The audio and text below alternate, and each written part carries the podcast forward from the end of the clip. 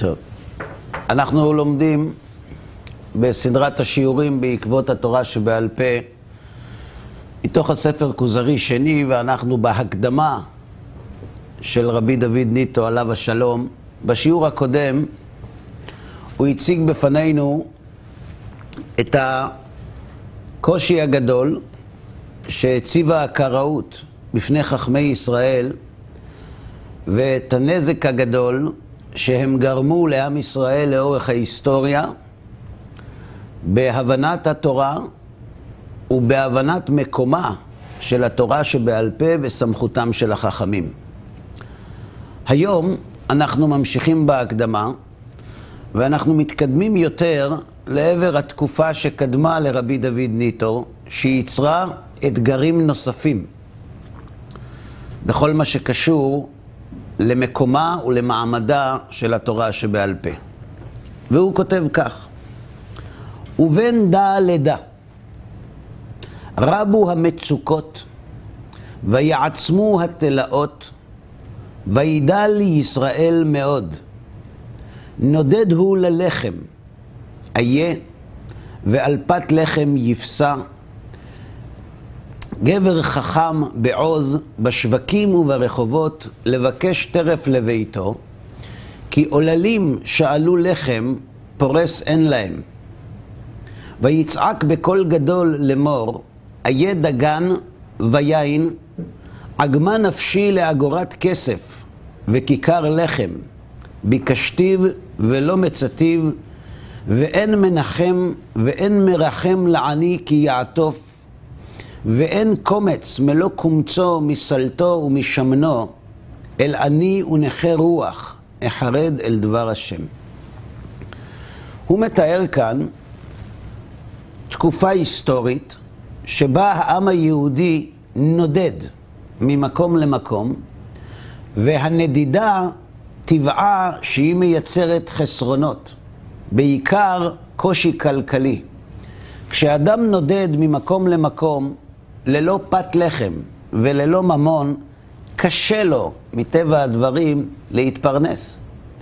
שאם הפרנסה היא לא דבר פשוט, כשאדם חי בביתו, בארץ מולדתו, כשחבריו מסביבו, כשיש לו משפחה שתומכת בו, כשאדם נודד ממקום למקום, הוא מרגיש גר בארץ. היכולת שלו לייצר כסף ולפרנס את בני משפחתו היא מאוד מצומצמת. צריך להבין שבנדודים יש קושי נוסף.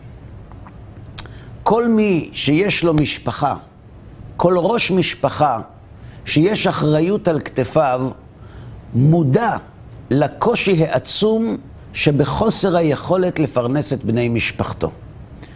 כלומר, הזהות של ראש המשפחה נפגעת קשות כשאין לו היכולת להאכיל את ילדיו. חלק מן הזהות של ראש המשפחה זו האחריות, ה- היכולת לשוחח ולהגן על בני ביתו. כשאדם לא מסוגל להגן על בני משפחתו, הוא נהיה שבר כלי. כשמפטרים אדם מעבודה, זה לא דבר נעים בכלל. ואם יש לו צרכים, זה עוד הרבה פחות מכך. אבל חלק לא, לא קטן בכלל, משמעותי מאוד, מהנפילה שלו, מההרגשה הרעה שמלווה אותו, מן הכתפיים השמוטות שלו, זה התדמית שלו בעיני עצמו, משום שהוא חושב שהוא נראה בעיני בני משפחתו כאדם שלא מסוגל להגן עליהם. וזה שבר גדול מאוד.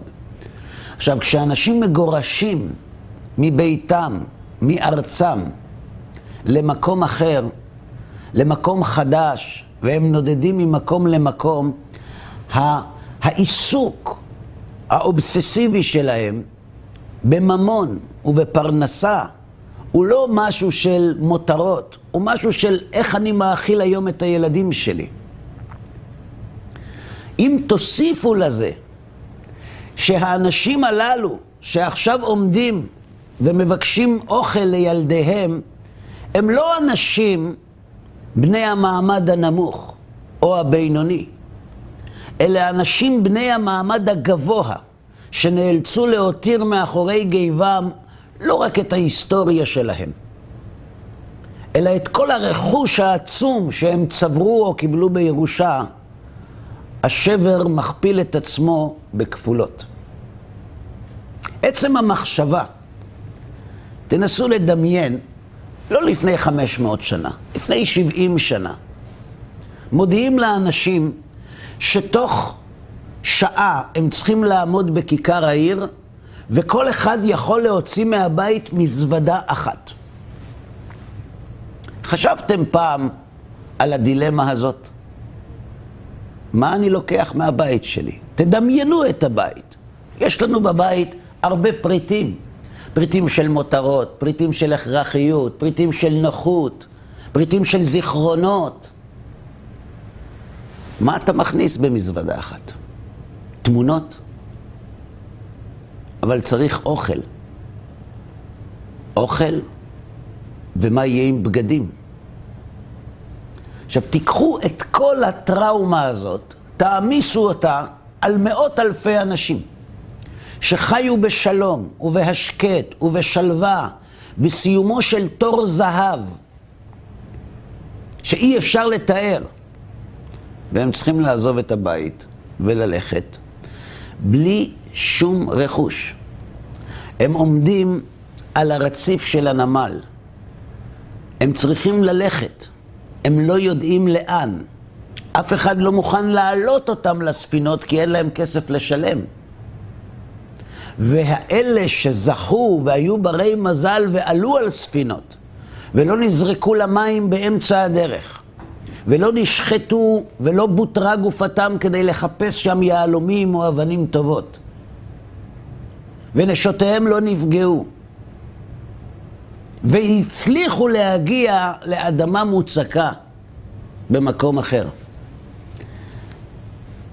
על מה בדיוק הם חושבים? על התורה? על המצוות?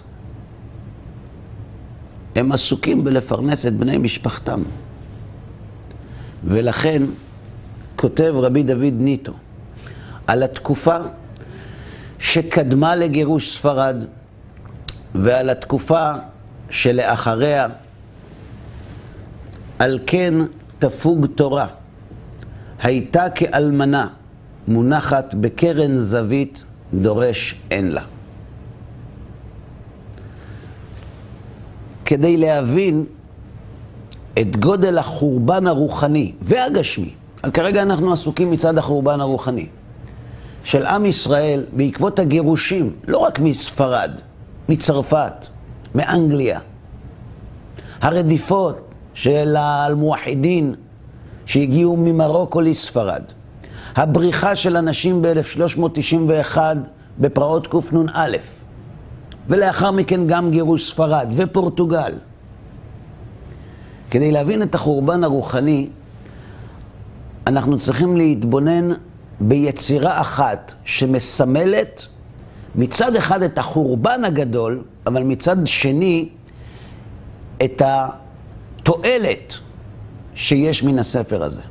היום כל אדם שרוצה לדעת איך הוא אמור לנהוג לפי ההלכה, הוא רוצה להתחיל להניח תפילין, או לשמור שבת, או לשאת ולתת באמונה, או להיזהר בממון חברו, או לכבד הורים, או ללמוד תורה, כשהיום מישהו רוצה לדעת איך עושים את המצוות, איך מקיימים אותם, יש לו ספר. לספר קוראים שולחן ערוך. השולחן ערוך הוא יצירה מדהימה של סיכום ההלכות המעשיות להלכה ולמעשה, שנכתב על ידי רבי יוסף קארו לפני כחמש מאות שנה. רבי יוסף קארו בזמן גירוש ספרד היה כבן ארבע שנים. רבי יוסף קארו גדל בתחילה בטורקיה, בסביבה של אנשים שעברו טראומה לא של גירוש גוש קטיף, שהוא דבר נורא כשלעצמו, אלא של גירוש הרבה יותר משמעותי. עכשיו, אם אנחנו יכולים להתבונן בדוגמה הקשה, אבל, אבל הפרופורציונלית של, של גירוש גוש קטיף, עם כל ההשלכות המשפחתיות והכלכליות שהגירוש הזה גרם, מבלי שאלה שתכננו את המהלך הזה בכלל לקחו את זה בחשבון. מה אחוזי הגירושין אצל מפוני גוש קטיף? מה אחוזי החזרה בשאלה אצל ילדיהם, בניהם ובנותיהם? מבלי לדבר על הנזקים הנפשיים והכלכליים שנגרמו להם. תיקחו את זה. כמה אנשים גורשו משם? עשרת אלפים. אנחנו מדברים על, במקרה הטוב והנמוך וההערכות הפחותות, כמאה אלף איש שגורשו מספרד. מה עבר על המשפחות שלהם? מה עבר על הילדים שלהם? מה הם חשבו על תורת ישראל ועל האמונה היהודית אחרי הטראומה הנוראה הזאת? יתרה מזאת, האנשים הללו נתפזרו במקומות שונים ללא מורה דרך, ללא רב, ללא פוסק הלכה. איך הם יכולים לנהל חיים יהודיים? אף אחד לא אנס אותם להתנצר. איך הם יכולים לחיות? ובדור הזה גדל רבי יוסף קארו. זאת אומרת, רבי יוסף קארו גדל כשבסביבתו חיו אנשים שאמונתם הייתה מעורערת, שילדיהם לא בדיוק הלכו בדרך התורה, שהם עצמם לא ידעו איך להעביר לילדים שלהם את התורה, את המצוות, את המנהגים. זו אחת הסיבות שרבי יוסף קארו, כך הוא כותב, כתב את השולחן ערוך. כדי שיהודי בכל מקום בעולם, לא משנה אם יש לו קהילה יהודית סביבו או לא, אם יש לו מורה דרך או לא, אם יש פוסק הלכה בסביבתו או לא, כדי שכל יהודי בעולם, לכשירצה, אם ירצה, לקיים את התורה והמצוות, יוכל לעשות זאת בעזרת השולחן ערוך. לכן מה הוא עשה? הרי רבי יוסף קארו הקדים יצירה לשולחן ערוך, הבית יוסף. הבית יוסף שכתב רבי יוסף קארו הוא למעשה ספר שנכתב על ספר אחר. זה נקרא, אנחנו קוראים לזה היום טור בית יוסף. מה זה טור בית יוסף? או טור או בית יוסף. אלא, ישנה יצירה שכתב אותה רבי יעקב בן הראש, רבי יעקב בנו של רבנו אשר.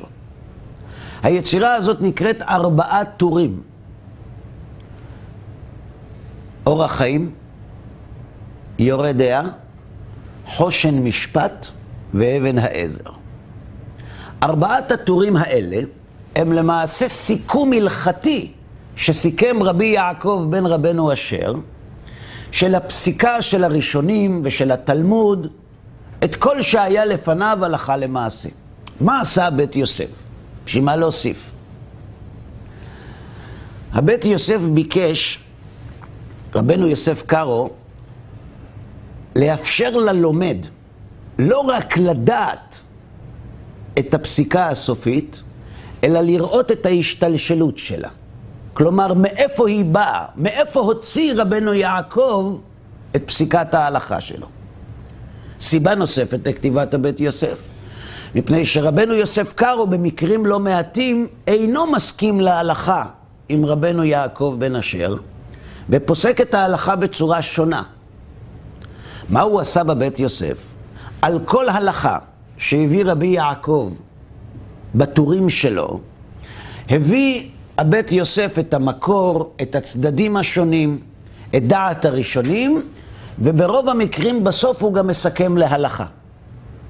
אלא שהספרים האלה יכולים לשמש אנשים כשהם יושבים תחת גפנם ותחת תאנתם, ויכולים ללמוד ולהעמיק ולהרחיב, ויש בידם ספרים כדי שיוכלו לפתוח את התמונה ולראות את השמלה כולה.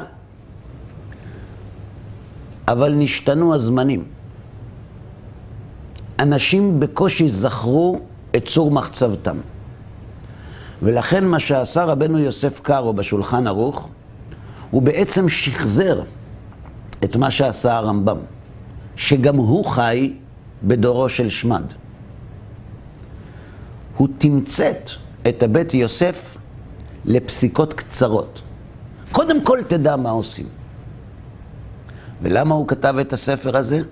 בגלל הטראומה הגדולה של הגירושים והרדיפות והאינוסים שהיו בתקופתו. על התקופה הזאת מדבר רבי דוד ניטו עליו השלום. כשאנשים עסוקים בלאכול, למעט יחידים שממשיכים לדקדק בהלכה, כמו שראינו בשואה הנוראה, רוב בני האדם עסוקים בלשרוד פשוטו כמשמעו, לא לשרוד כלכלית, לשרוד קיומית. וכיוון שכך, האנשים לא היו פנויים לעסוק בתורה. כל התורה שהייתה להם היו הזיכרונות שהם הביאו איתם, או שהם העבירו לילדים שלהם. במצב כזה, הסיכויים של התורה שבעל פה לשמש כתורה סמכותית מאוד קטנים.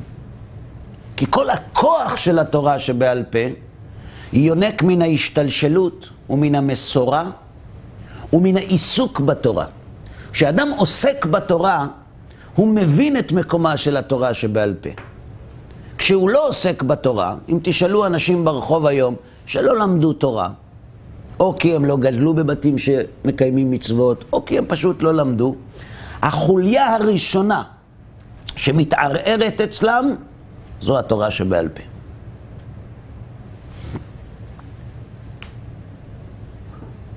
על כן תפוג תורה, הייתה כאלמנה, מונחת בקרן זווית, דורש אין לה. כי מי חכם ויבן אלה, נבון וידעם, ולא יאמר לנפשו, למה נמות מזי רעב ולחומי רשף? מה יצא לנו אם נחזיק בתורה ונמשיך ללכת אחריה. מה יצא? מוות במקרה הטוב, ובמקרה היותר גרוע, שריפה על המוקד. זה לא כדאי לך לשמור מצוות, יהיו לך חיים טובים, הילדים שלך יהיו מחונכים, תהיה קהילה שתדאג לך, משתלם, מאוד נוח. קופת חולים. לא. כדי להתמיד בנאמנות לתורה בתקופה הזאת, האדם היה בסכנת מוות. או על ידי אחרים, או על ידי עצמו.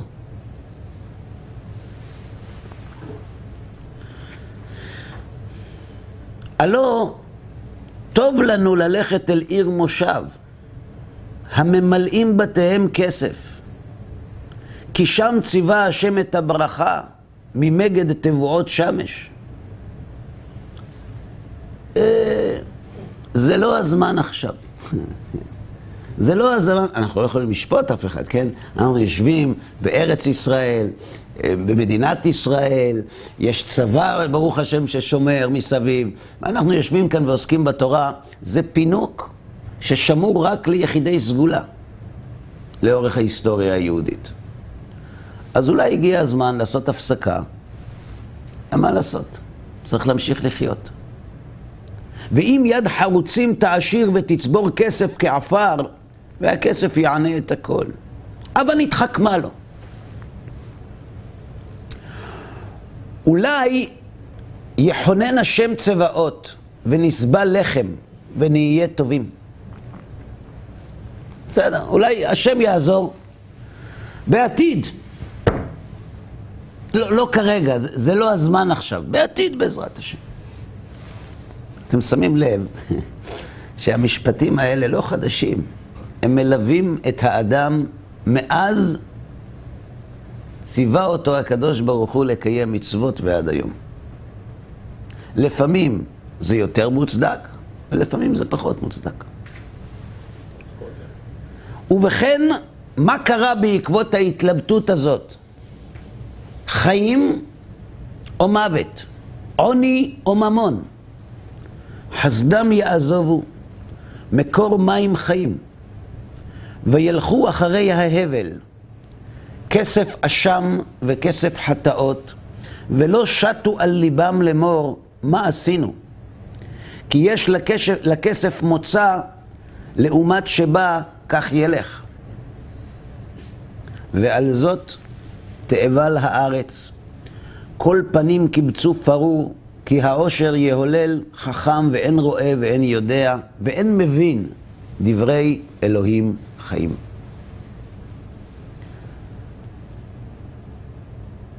אם בתקופת קום המדינה יהודים שומרי מצוות הסתובבו עם הרגשה שתם זמנה חלילה של תורת ישראל, שאין לה עתיד, שהיא לא תמשיך הלאה, על אחת כמה וכמה בתקופות שעליהן מדבר רבי דוד ניטו. צריך להבין, בתקופה של אחרי השואה בארץ ישראל, מצבה של היהדות התורנית, הדתית והחרדית, היה בשפל המדרגה. מכל הבחינות, פוליטית, כלכלית, מורלית וגם רוחנית. ההתחדשות בארץ ישראל, הלאומיות, הציונות, השאיפה למדינה, סחפה אחריה כמעט את כל בני היישוב. אפילו בציבור היותר שמרן. שמעתי ממישהו שהיה מלמד בתלמוד תורה מפורסם בירושלים, אני לא רוצה לדבר במספרים, אבל חלק גדול מאוד מהתלמידים שלמדו בתלמוד תורה הזה עזבו את דרך התורה בתקופה הזאת. והוא אמר, יש הרבה סיבות למה תלמידים עוזבים את הדרך. אולי המורים לא טובים, הרבנים לא טובים, הרבה סיבות. אבל יש דבר אחד שחייבים לקחת בחשבון, הוא אמר. לא היה לנו באותה תקופה מה להציע לילדים. השיכרון הזה, שיכרון הזה של הלאומיות, ציונות, מדינה, קיבוץ גלויות, ימות המשיח, היה כל כך מרתק, כל כך מושך. כל כך נצרך לנפשות הדבויות והמושפלות שעברו משלטון לשלטון וממנדט למנדט. לא היה לנו, זה לא היה כוחות, לא היה לנו מה להציע להם.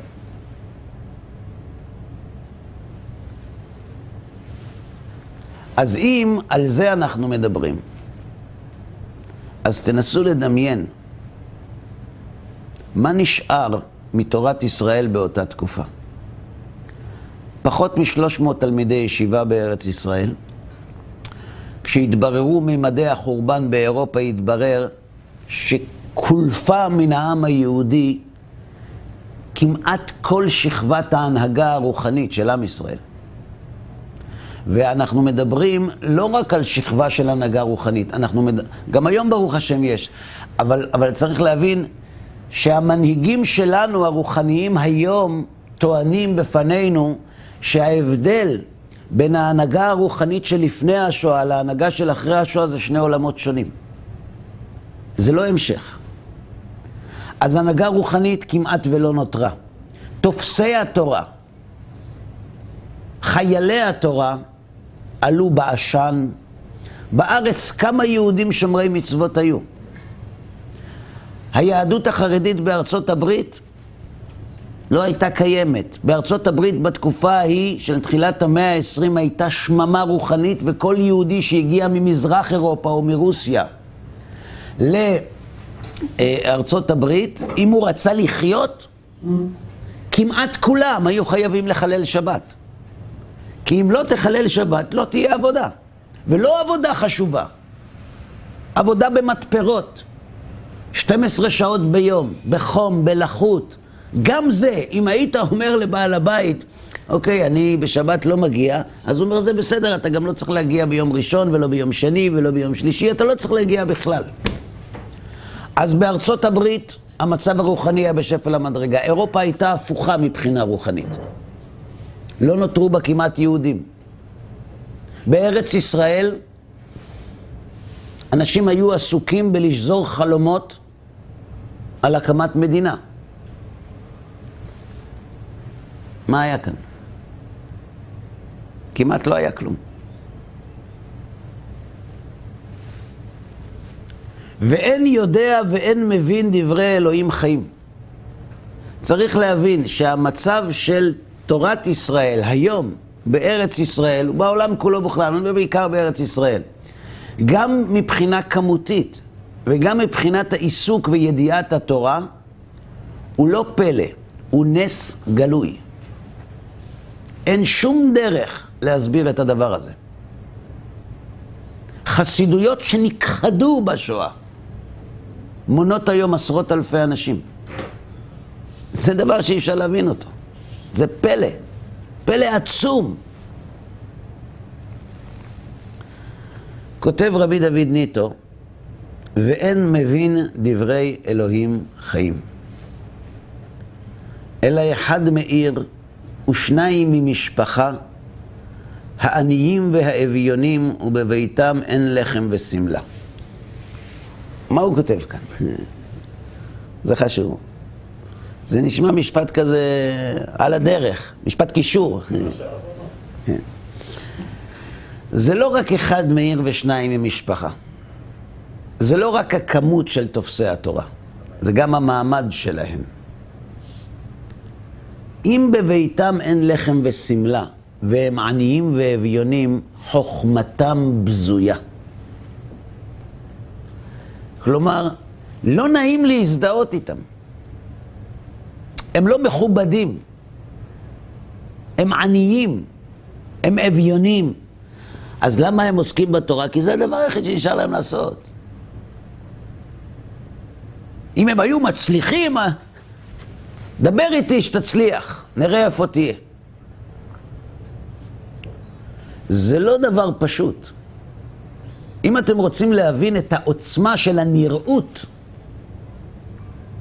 כשער לקבלת דברים מאדם, תעיינו בספרו של מי שאמר את הפסוק, חוכמת המסכן בזויה.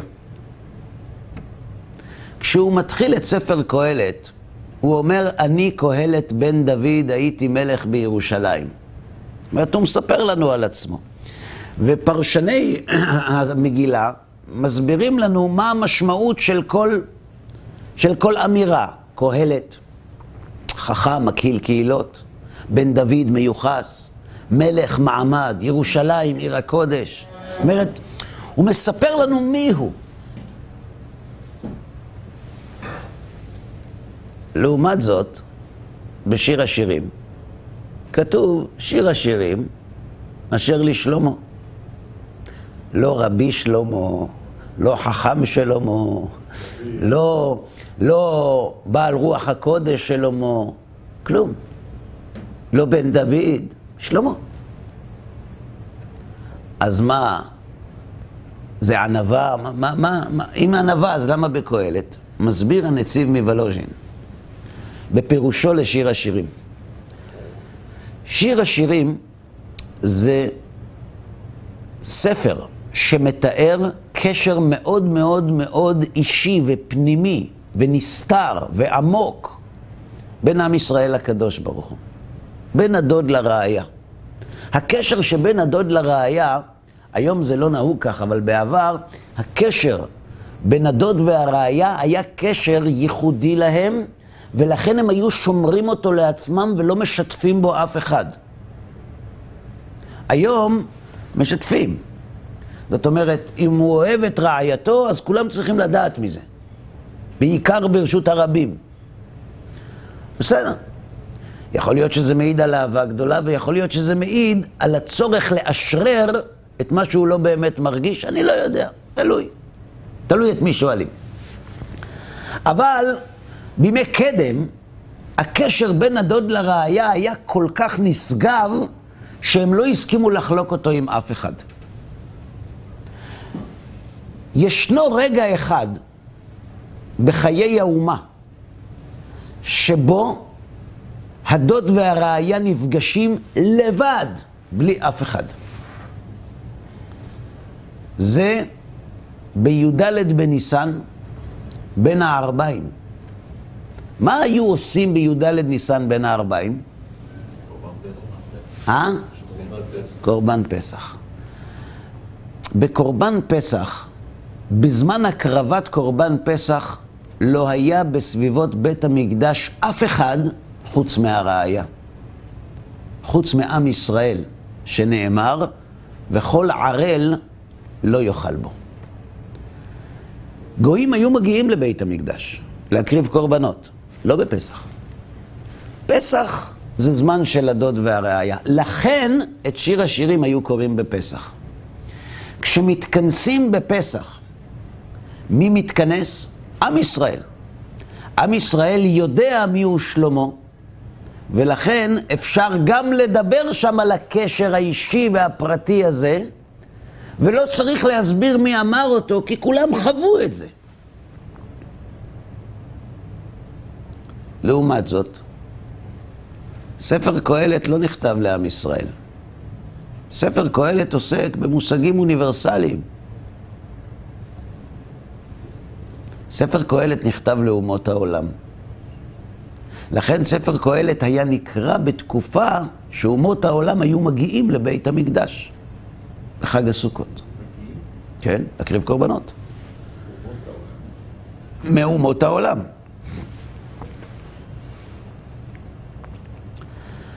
כשפונה קהלת לאומות העולם, הוא צריך לספר על עצמו. בפרט אם הוא לא מתאר קשר של אהבה, שאם אתה חווה אותו אתה לא צריך עליו אישורים. ספר קהלת זה ספר מוסר. זה ספר שאומר לאדם, עזוב אותך מהעולם הזה, תשקיע בדברים יותר חשובים. שזה נוגד את הטבע הראשוני של האדם. מה קורה לאדם ששומע את המשפט, הבל הבלים אמר קהלת, הבל הבלים הכל הבל. כלומר, אם לא הבנת בתחילת הפסוק שהכל הבל הבלים, אני מיד אגיד לך את זה שוב. בא בן אדם ואומר לך, עזוב אותך, העולם הזה הכל שטויות. אז אתה בטח אומר, בטח פשט רגל, לך תדע, אשתו עזבה אותו, לא קיבל היום את הכדור, לך תדע, מה העולם הזה ולבלים. הבן אדם בדיכאון. ואז אתה שואל מישהו, תגיד, מי זה המשוגע הזה? אז הוא אומר לו, למה משוגע? אה, בן אדם בדיכאון, העולם הזה אבל, מסכן. הוא אומר לו, אתה יודע מי זה? אתה יודע מי זה? אתה יודע כמה כסף יש לו בבנק? כמה נכסים יש לו? כמה תארים באקדמיה יש לו? באמת? אז מעניין מה קרה לו. סלח לי, אדוני, למה אמרת לי שהכל הבל הבלים? אז הוא אומר לו, פשוט. אני הייתי פעם איפה שאתה, והיה לי חלום. היה לי חלום, אני אעשה את זה. ועשיתי את זה בכל התחומים שרציתי, ולא מצאתי אושר. יש לי את כל ההתחלות כדי להיות מאושר. אני קהלת, בן דוד, הייתי מלך בירושלים. ואם אתה רוצה לשמוע את התובנות שלי, לא ממקום חלש, ממקום חזק, ממקום של מיצוי. הבל הבלים. עכשיו, אם שלמה המלך היה עומד קרוע בגדים בשער האשפות, ומתפלש בתחבושות שהוא עוטף את גופו, והיה אומר לאנשים שעולים לבית המקדש, הבל הבלים, הבל הבלים, הכל הבל הבלים. היו קוראים לשוטרים, שיקחו אותו משם. הוא מקלקל את האווירה. אומר רבי דוד ניטו, ואין יודע ואין מבין דברי אלוהים חיים, השם צבאות אלוהינו, אלא אחד מעיר, ושניים ממשפחה. ולא רק זה, עניים ואביונים, ובביתם אין לחם ואין שמלה. אז איך יקבלו מהם? ונוסף על זה, שבר על שבר. כי קמו עמדו תרבות אנשים חטאים, חכמים בעיניהם. על מי הוא מדבר? על איזה אנשים? אנשים חטאים, חכמים בעיניהם. זאת אומרת, האם מדובר באנשים מן השכבה החברתית הנמוכה? לא. כלומר, מדובר באנשים אינטלקטואלים. רק שהוא טוען שהם אמנם חכמים, אבל בעיניהם. כלומר, הם חכמים עקומים, אשר לא ראו מאורות התורה מימיהם, וישימו כסלם בשכלם, וכלשונם בלשונם, ויאמרו שפתנו איתנו, מי אדון לנו? מה לנו עם מחלוקות תנאים ואמוראים? ומה לנו עם הוויות דרע ושמואל ואביי ורבא? והלא זאת התורה אשר שם משה לפני בני ישראל, ברק החמה, מאירת עיניים, אין עייף ואין כושל בה. כי ספר תורת האלוהים מפורש, בשום שכל, והבן במקרא. ולא ידעו ולא יבינו, כי לולי קבלת חז"ל כשלנו בצהריים כנשף. על מי הוא מדבר? על אנשים שאומרים שאין להם עסק עם התורה שבעל פה, והם חכמים עקומים. למי הוא מתכוון, לכאורה? לקראים.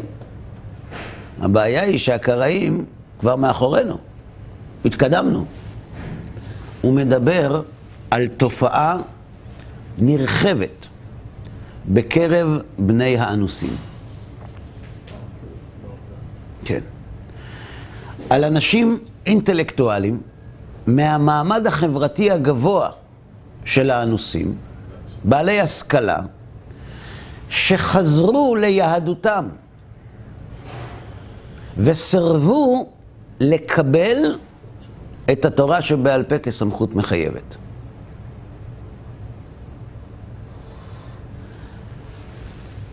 המכתב האחרון שכתב רבי דוד ניטו בעצם לא מכתב, אלא אישור לדרשה שנשא במקומו בבית הכנסת בלונדון יהודי ממוצא אנוסים, רופא, חכם, בשם יעקב די קסטרו סרמנטו.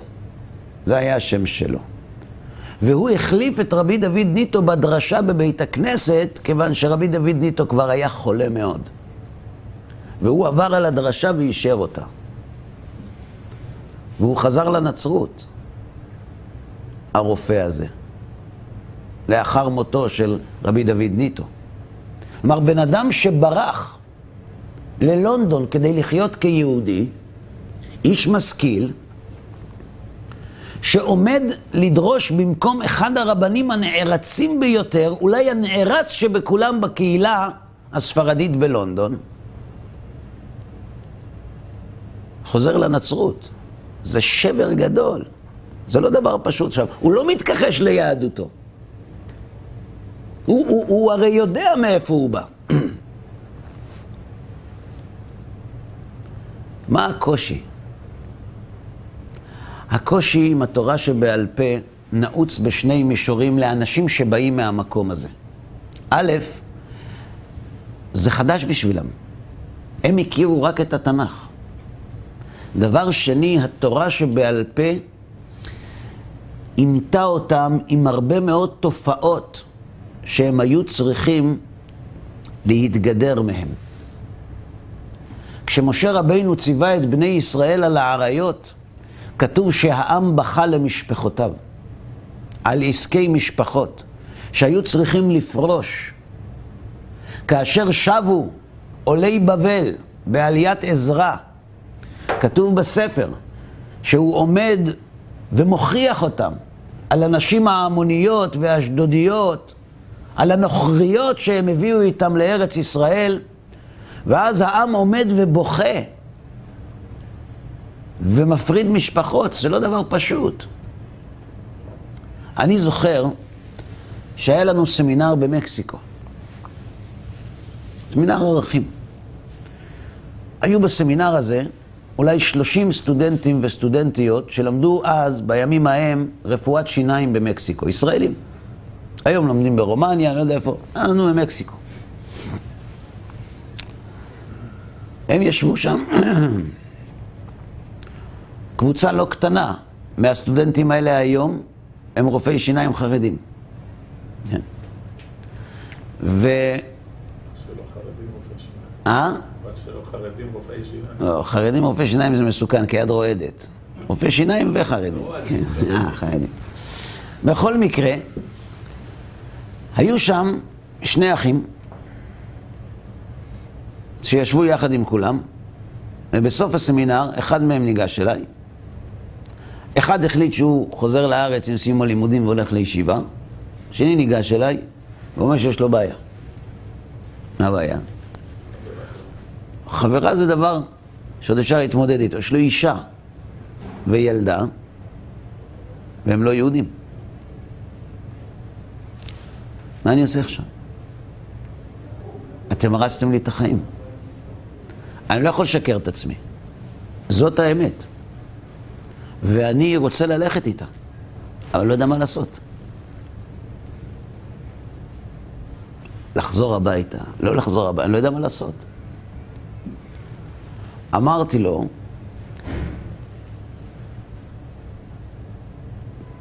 דברים לא קורים בבת אחת.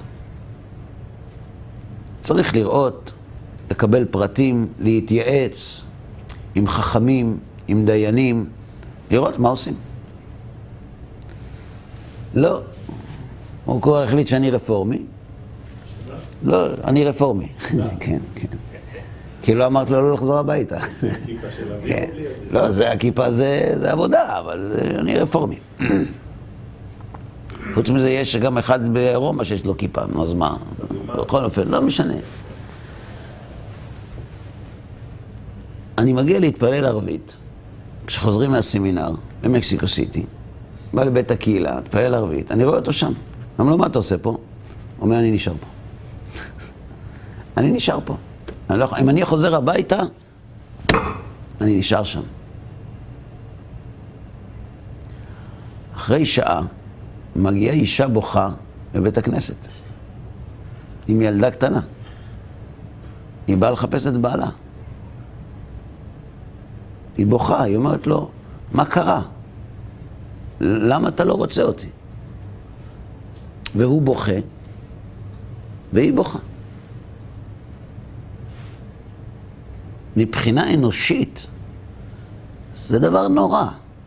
זה לא שהוא לא אוהב את אשתו, אשתו לא אוהבת אותו. הייתה לו תאונה.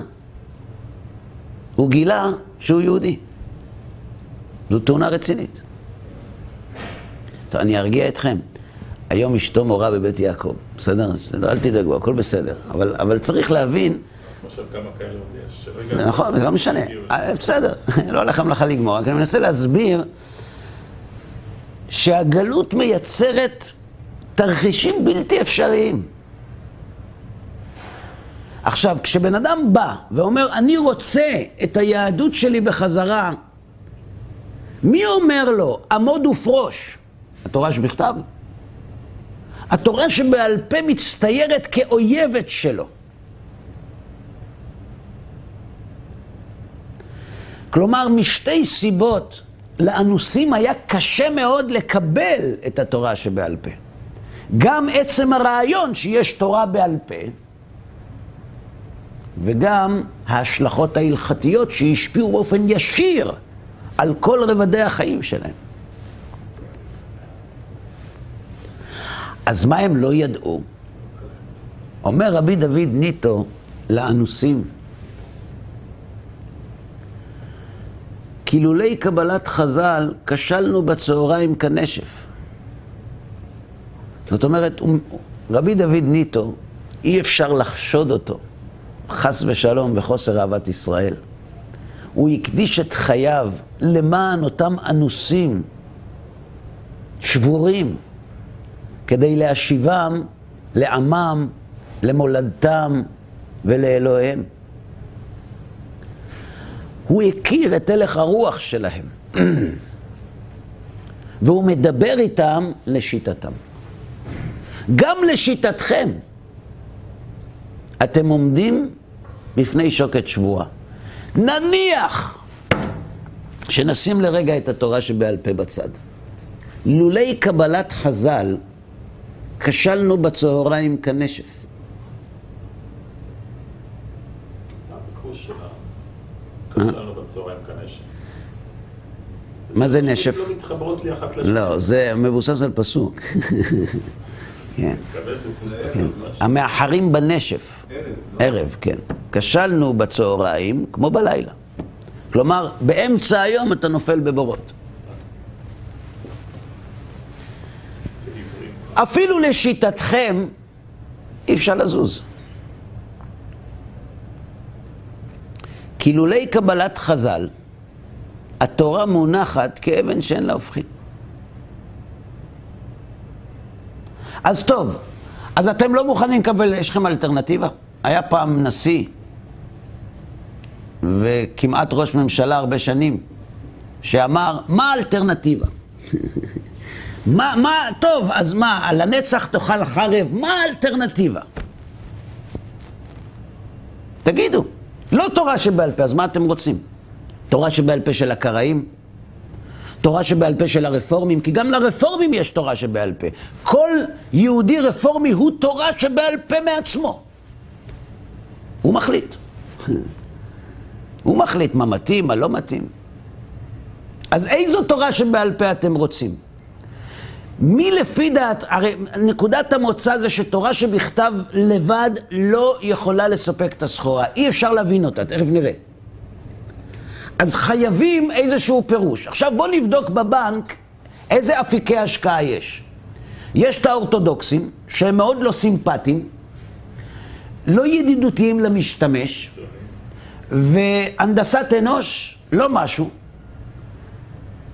אבל הקיצוניות שלהם,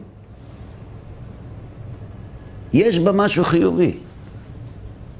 כי אם הקיצוניים האלה מעבירים פירוש, סביר להניח שהם יעבירו אותו בדקדקנות. לא יוותרו על קוצו של יוד. זה מטריד, זה לא נוח, זה, זה טרחני, הכל נכון.